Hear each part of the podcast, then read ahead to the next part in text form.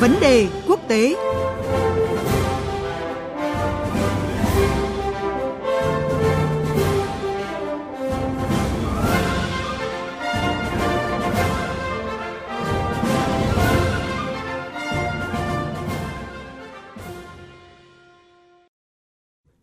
Thưa quý vị, thưa các bạn, Tổng thống Pháp Emmanuel Macron đang có chuyến thăm các quần đảo nằm ở phía nam Thái Bình Dương, đang và từng là lãnh thổ thuộc Pháp, đó là New Caledonia, Vanuatu, Papua New Guinea. Đây được đánh giá là chuyến thăm đặc biệt quan trọng trong chính sách của Pháp tại châu Á Thái Bình Dương. Theo giới phân tích, mặc dù kiểm soát các vùng lãnh thổ, vùng đặc quyền kinh tế lớn và có khoảng 2.700 binh sĩ đồn trú trong khu vực, những ảnh hưởng ngoại giao của Pháp ở Thái Bình Dương vẫn tương đối khiêm tốn, chủ yếu xuất phát từ sự thiếu tương thích giữa chính sách khu vực của Pháp với lợi ích của các vùng lãnh thổ thuộc Pháp cũng như các quốc gia từng là thuộc địa của Pháp. Đây chính là vấn đề mấu chốt mà Tổng thống Macron phải xử lý trong chuyến công du lần này. Cuộc trao đổi với phóng viên Anh Tuấn, phóng viên Đài tiếng nói Việt Nam thường trú tại Pháp sẽ phân tích rõ hơn vấn đề này. Xin chào phóng viên Anh Tuấn ạ. Xin chào biên tập viên Thúy Ngọc. Thưa anh, giới chuyên gia và truyền thông quốc tế thì đều nhận định chuyến thăm của Tổng thống Pháp Emmanuel Macron tới Nam Thái Bình Dương đó là chuyến thăm lịch sử. Vậy thì cái tính chất lịch sử này có thể được nhìn nhận dưới những góc độ nào ạ thưa anh? Chuyến thăm này của Tổng thống Pháp Emmanuel Macron từ ngày 24 đến 29 tháng 7 có thể coi là lịch sử trên nhiều khía cạnh. Đối với lãnh thổ hải ngoại của Pháp, New Caledonia, đây được coi là chuyến thăm mang tính chất quyết định tương lai chính trị của vùng thuộc địa này. Nhất là khi trong những năm gần đây, quan hệ giữa chính quyền trung ương Pháp với New Caledonia luôn ở trong tình trạng căng thẳng. Quần đảo này đã ba lần liên tiếp tổ chức các cuộc trưng cầu dân Ý đòi độc lập lần lượt vào năm 2018, 2020 và lần gần đây nhất là năm 2021. Tuy cả ba lần trưng cầu đều có kết quả phủ định, nhưng điều đó cho thấy người dân địa bàn dần mất đi sự tin tưởng vào những chính sách của chính quyền Pháp. Chuyến thăm lần này của Tổng thống Pháp nhằm khôi phục lòng tin của người dân địa phương với Paris, cũng như bác bỏ những nghi ngờ về ý chí của chính quyền Pháp trong việc tiếp tục quá trình phi thực dân hóa tại lãnh thổ này. Đối với Vanuatu và Papua New Guinea, đây được đánh giá là chuyến đi lịch sử bởi ông Emmanuel Macron là Tổng thống Pháp đầu tiên đến thăm hai quốc gia này kể từ khi độc lập tách khỏi Pháp. Lần cuối cùng một lãnh đạo cấp cao nhất của Pháp thăm Vanuatu là cách đây hơn 40 năm, đó là chuyến thăm năm 1966 của tướng de Gaulle. Vanuatu lúc ấy vẫn còn là thổ địa của Pháp và được biết đến với cái tên Nouvelle Hébride. Trong chuyến công du lần này, Tổng thống Macron sẽ có các phát biểu tái khẳng định cam kết của Pháp tại Ấn Độ Dương, Thái Bình Dương, mong muốn Pháp trở thành lựa chọn thay thế trước sự cạnh tranh ảnh hưởng Mỹ-Trung ngày càng gay gắt tại khu vực. Trong ba trạng dừng chân thì dư luận đặc biệt chú ý tới quần đảo New Caledonia là nơi chuẩn bị diễn ra cuộc trưng cầu ý dân về tương lai của nhóm đảo này. Vậy theo anh, ông Macron sẽ thể hiện cái cách tiếp cận như thế nào trước sự kiện quan trọng này ạ?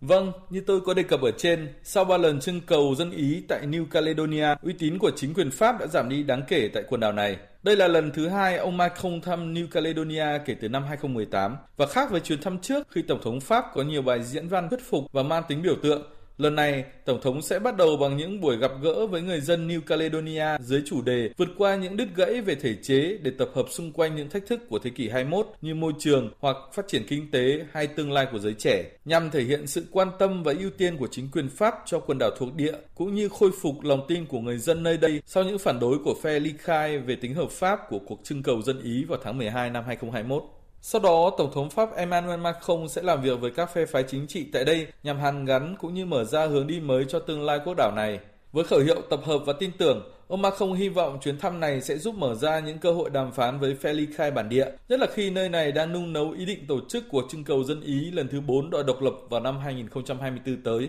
Tổng thống Pháp không ngần ngại khi chia sẻ rằng tương lai của New Caledonia là ở Pháp ngay trước chuyến đi. Việc các lãnh đạo cấp cao của Pháp liên tục thăm và làm việc với chính quyền New Caledonia thời gian gần đây cũng cho thấy sự quan tâm đặc biệt của chính quyền Paris với quần đảo này. Mục đích cuối cùng của chuyến thăm này, theo Tổng thống Macron, là đặt New Caledonia làm trung tâm của ảnh hưởng quốc tế và lợi ích chiến lược của Pháp ở Ấn Độ Dương, Thái Bình Dương.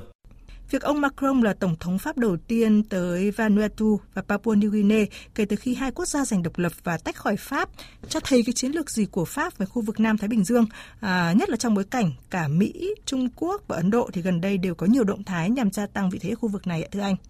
Chuyến thăm này của Tổng thống Pháp tới Vanuatu và Papua New Guinea có hai mục đích chính. Đầu tiên, về đối nội, Pháp muốn một lần nữa khẳng định ảnh hưởng tới hai quốc gia vốn là thuộc địa cũ của mình với lợi thế có những giai đoạn lịch sử chung cũng như tương đồng về văn hóa, Pháp hoàn toàn có thể gia tăng sức mạnh của mình với hai nước này và thể hiện mong muốn trở thành quốc gia bảo hộ trước sự cạnh tranh ảnh hưởng Mỹ-Trung ngày càng gay gắt tại khu vực. Chính phủ Pháp sẽ chú trọng vào việc nâng cao các giá trị gia tăng mà nước này có thể mang lại cho các quốc đảo ở Thái Bình Dương như ký kết một số thỏa thuận hợp tác và an ninh với Vanuatu cũng như hướng tới mối quan hệ đối tác về đầu tư và quốc phòng với Papua New Guinea bên cạnh ưu tiên trong vấn đề chống biến đổi khí hậu. Về đối ngoại, Pháp nhất quán với chính sách chiến lược Ấn Độ Dương-Thái Bình Dương công bố hồi tháng 2 năm 2022 là tăng cường quan hệ với các đảo tại khu vực dựa trên các đòn bẩy kinh tế, văn hóa và môi trường để đảm bảo lợi ích nước này trong vùng đặc quyền kinh tế của Pháp ở Thái Bình Dương. Ngoài ra, Pháp sẽ chú trọng đến các giải pháp phát triển bền vững dành cho biển đảo để gia tăng ảnh hưởng đối với các quốc đảo. Các lãnh thổ của Pháp ở Thái Bình Dương hoàn toàn có khả năng trở thành cầu nối cho châu Âu và khu vực. Những định hướng này có giá trị trong việc dung hòa lợi ích chủ quyền và lợi ích quyền lực Định vị Pháp là một nhân tố mang tính xây dựng ở khu vực Ấn Độ Dương-Thái Bình Dương, hành động cụ thể để đáp ứng nhu cầu phát triển bền vững, con người và an ninh hàng hải của các quốc đảo Thái Bình Dương sẽ dẫn đến các tác động địa chính trị tích cực cho nước Pháp. Cảm ơn phóng viên Anh Tuấn với những phân tích vừa rồi. Quý vị và các bạn vừa nghe cuộc trao đổi giữa biên tập viên Thúy Ngọc và phóng viên Anh Tuấn, phóng viên Đài Tiếng Nói Việt Nam thường trú tại Pháp, về chuyến thăm đặc biệt quan trọng trong chính sách của Pháp tại châu Á-Thái Bình Dương, lãnh thổ cũ và những câu chuyện mới. Thưa quý vị, giới phân tích cũng cho rằng là để đạt được mục tiêu tăng cường sự hiện diện tại Nam Thái Bình Dương, thì Pháp sẽ phải vượt qua trở ngại kép. Ở cấp độ quốc gia, đó là sự xuất hiện của các phong trào độc lập ở các vùng lãnh thổ. Còn ở cấp độ quốc tế, đó là phải cạnh tranh với những cường quốc khác, bởi thế, để có được à, vị trí vững chắc thì Pháp cần tăng tốc trong triển khai các kế hoạch ở khu vực.